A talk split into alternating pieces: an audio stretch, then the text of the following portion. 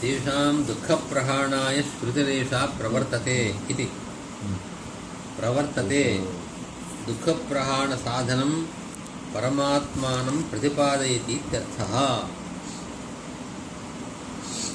ಜೀವರೇ ದುಃಖಿಗಳು. ಜೀವನನ್ನು ಬಿಟ್ಟರೆ ಉಳಿದಿದ್ದ, ಉಳಿ- ಉಳಿದಿದ್ದೆಲ್ಲವೂ ಕೂಡ ದುಃಖರಹಿತವಾದದ್ದು. ಈ ಜೀವರ ದುಃಖ ಪರಿಹಾರಕ್ಕೋಸ್ಕರವಾಗಿಯೇ ಶ್ರುತಿಯು ಪ್ರವೃತ್ತವಾಗಿದೆ. ಈ ವಾಕ್ಯದಲ್ಲಿ ಶ್ರುತಿ ಪ್ರವರ್ತತೆ ಅಂತ ಇದೆ. ಶ್ರುತಿ ಪ್ರವೃತ್ತಿ ಮಾಡ್ತಾ ಇದೆ ಅಂದೇನು ಅರ್ಥ? ಒಬ್ಬ ಮನುಷ್ಯ ಪ್ರವೃತ್ತಿ ಮಾಡ್ತಾನೆ ಅಂತಂದರೆ ಇಂಥ ಕೆಲಸವನ್ನು ಮಾಡಲಿಕ್ಕೆ ಹೊರಟಿದ್ದಾನೆ ಅಂತ ಅರ್ಥ ಆಗತ್ತೆ. ಆದರೆ ಶ್ರುತಿ ಜಡ ಅದು.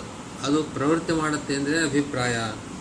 ಅದಕ್ಕೆ ಭಾಷ್ಯ ದೀಪಿಕಾದಲ್ಲಿ ವ್ಯಾಖ್ಯಾನ ಮಾಡ್ತಾರೆ, ಪ್ರವರ್ತತೆ ದುಃಖ ಪ್ರಹಾಣ ಸಾಧನಂ ಪರಮಾತ್ಮಾನಂ ಪ್ರತಿಪಾದೇತಿ ಇತ್ಯರ್ಥ. ಶ್ರುತಿಯು ಪ್ರವೃತ್ತಿ ಮಾಡ್ತಾ ಇದೆ. ದುಃಖ ದುಃಖ ಹಾನಿಗೋಸ್ಕರವಾಗಿ ಜೀವರ ದುಃಖ ನಾಶಕ್ಕೋಸ್ಕರವಾಗಿ ಶ್ರುತಿ ಪ್ರವೃತ್ತಿ ಮಾಡ್ತಾ ಇದೆ. ಅಂದರೆ ಆ ದುಃಖ ಹಾನಿಗೆ ಸಾಧನನಾದ ಪರಮಾತ್ಮನನ್ನು ಪ್ರತಿಪಾದಿಸುತ್ತಿದೆ ಅಂತ ಅರ್ಥ. ಪ್ರತಿ ಪ್ರವೃತ್ತಿ ಮಾಡು ಅಂತಂದರೆ ಬೇರೆ ಏನಿಲ್ಲ. ನಮ್ಮ ದುಃಖ ಪರಿಹಾರ ಮಾಡತಕ್ಕವನು ಪರಮಾತ್ಮ. ದುಃಖ, ಹಾನಿಗೆ ಸಾಧನನಾದವನು ಪರಮಾತ್ಮ. ಆ ಪರಮಾತ್ಮನನ್ನು ಪ್ರತಿಪಾದನೆ ಮಾಡ್ತಾ ಇದೆ ಅಂತ ಪ್ರವರ್ತತೆ ಎಂಬ ಪದದ ತಾತ್ಪರ್ಯ. ತೇಷಾಂಚ ಅರ್ಥನಿರ್ಣಯಾಯ ಬ್ರಹ್ಮಸೂತ್ರಾಣಿ ಚಕಾರ ಭಗವಾನ್ ಬಾದರಾಯಣ ಆ ಶ್ರುತಿಗಳ ಅರ್ಥನಿರ್ಣಯಕ್ಕೋಸ್ಕರವಾಗಿ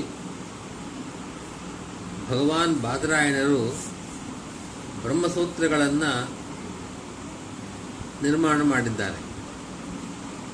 ಬ್ರಹ್ಮಸೂತ್ರಗಳನ್ನು ರಚನೆ ಮಾಡಿದ್ದಾರೆ.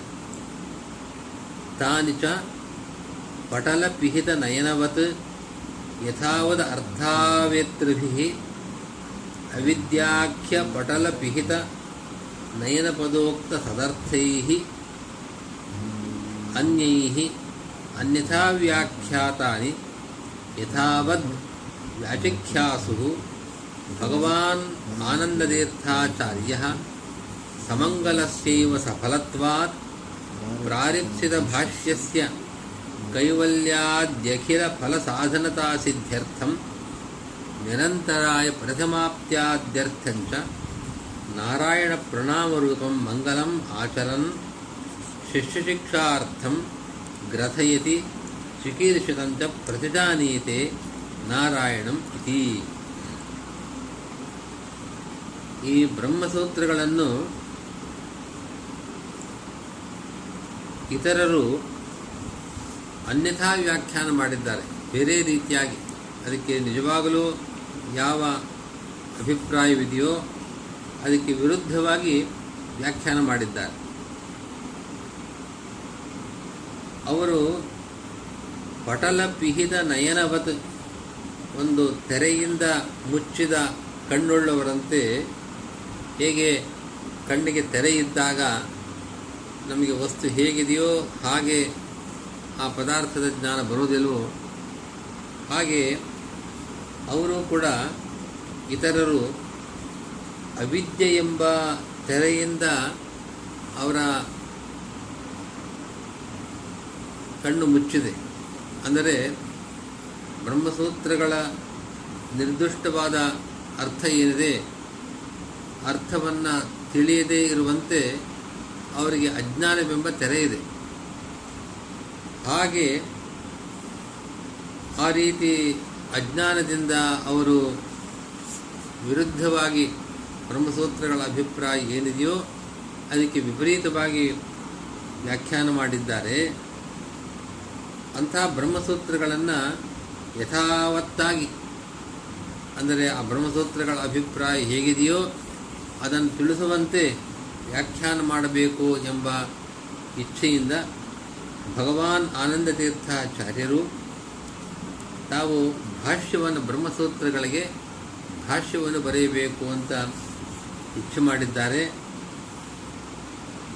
ಒಂದು ಗ್ರಂಥ ಮಂಗಲ ಸಹಿತವಾಗಿದ್ದರೆ, ಮಂಗಲಾಚರಣೆಯಿಂದ ಯುಕ್ತವಾಗಿದ್ದರೆ ಅದು ಸಫಲವಾಗ್ತಾ ಇದೆ.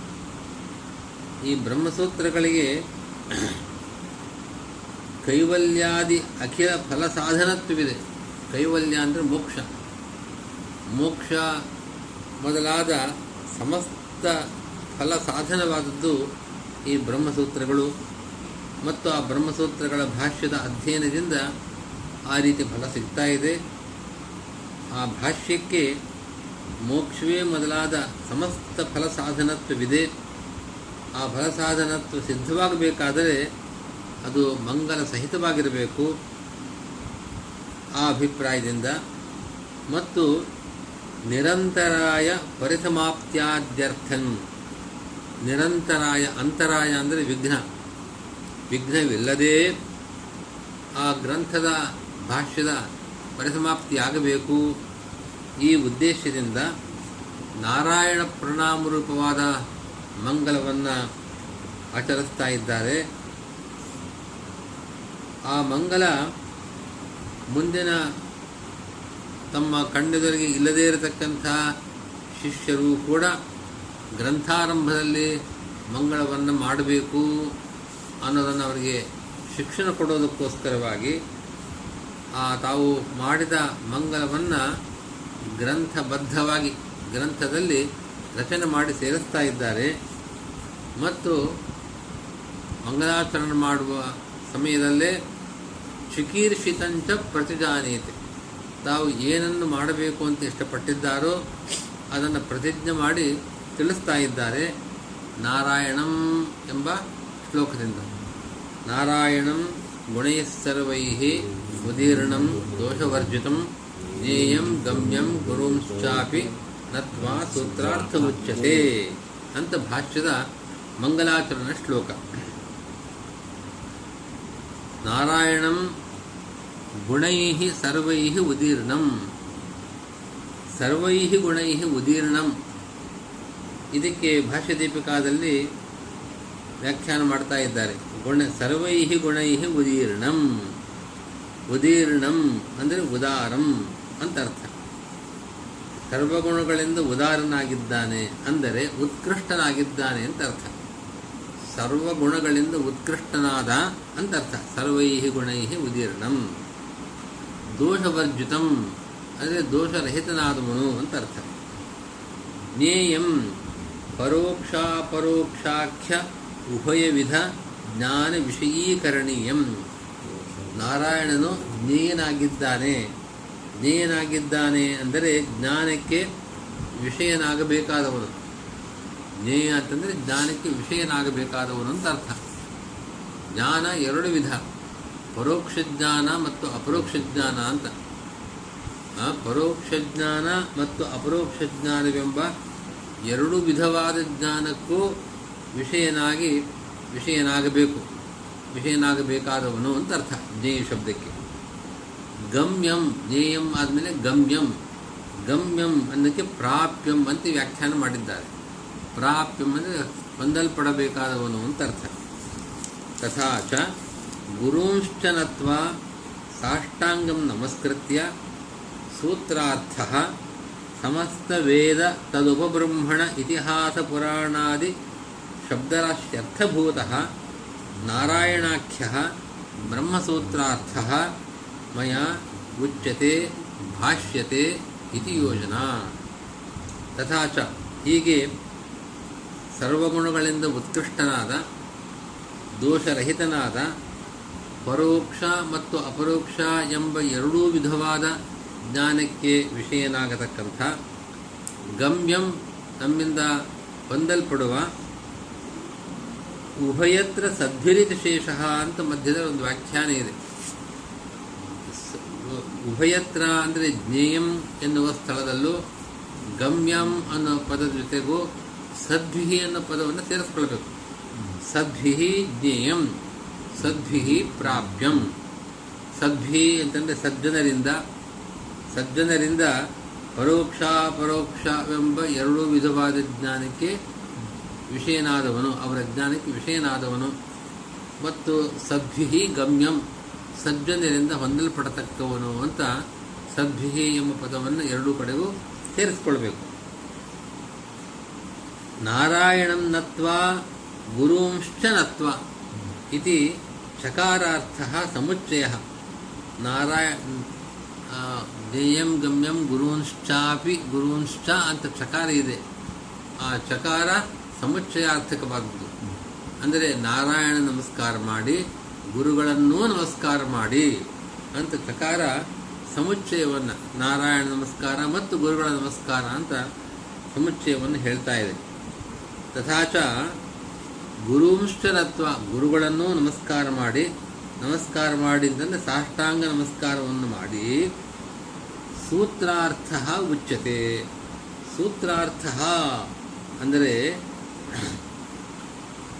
ಸಮಸ್ತ ವೇದಗಳು ಮತ್ತು ಆ ವೇದಗಳ ಅರ್ಥವನ್ನು ನಮಗೆ ಸ್ಪಷ್ಟವಾಗಿ ತಿಳಿಸ್ತಕ್ಕಂಥ ಇತಿಹಾಸ, ಪುರಾಣ ಮೊದಲಾದ ಶಬ್ದರಾಶಿಯ ಅರ್ಥವೇ ನಾರಾಯಣ ಆಗಿದ್ದಾರೆ. ನಾರಾಯಣ ಸಮಸ್ತ ವೇದಗಳ ಪ್ರತಿ, ವೇದಗಳಿಂದ ಪ್ರತಿಪಾದ್ಯನಾಗಿದ್ದಾನೆ. ಅಷ್ಟೇ ಅಲ್ಲ, ವೇದಕ್ಕೆ ಉಪಬ್ರಹ್ಮಣ ಉಪಬ್ರಹ್ಮಣ ಅಂತಂದರೆ ವೇದಾರ್ಥವನ್ನು ಸ್ಪಷ್ಟಪಡಿಸ್ತಕ್ಕಂಥದ್ದಕ್ಕೆ ವೇದದ ಉಪಬ್ರಹ್ಮಣ ಮಾಡತಕ್ಕಂಥದ್ದು ಅಂತ ಅರ್ಥ. ಹಾಗಿರತಕ್ಕದ್ದು ಇತಿಹಾಸ ಪುರಾಣಾದಿಗಳು, ಹೀಗೆ ಸಮಸ್ತ ವೇದಗಳು ಮತ್ತು ವೇದಾರ್ಥದ ಸ್ಪಷ್ಟೀಕರಣವನ್ನು ಮಾಡತಕ್ಕಂಥ ಇತಿಹಾಸ ಪುರಾಣ ಮೊದಲಾದ ಶಬ್ದರಾಶಿ ಏನಿದೆ, ಅದರ ಅವೆಲ್ಲದರ ಅರ್ಥ ನಾರಾಯಣನೇ ಆಗಿದ್ದಾನೆ. ಆ ನಾರಾಯಣನೇ ಬ್ರಹ್ಮಸೂತ್ರದ ಪ್ರತಿಪಾ, ಬ್ರಹ್ಮಸೂತ್ರಗಳ ಪ್ರತಿಪಾದ್ಯನೂ ಆಗಿದ್ದಾನೆ. ಆ ಬ್ರಹ್ಮಸೂತ್ರಾರ್ಥನಾದ ಆ ನಾರಾಯಣನು ಮಯ ಉಚ್ಯತೆ ಉಚ್ಯತೆ ಅಂದರೆ ಭಾಷ್ಯತೆ. ಬ್ರಹ್ಮಸೂತ್ರಗಳಿಂದ ಹೇಗೆ ಪ್ರತಿಪಾದ್ಯನಾಗಿದ್ದಾನೆ ಎಂಬುದಾಗಿ ನಾವು ತಿಳಿಸ್ತಾ ಇದ್ದೇವೆ ಅಂತ ಹೀಗೆ ಮಂಗಲಾಚರಣದ ಪದಗಳ ಯೋಜನೆಯನ್ನು ಮಾಡಿಕೊಳ್ಳಬೇಕು.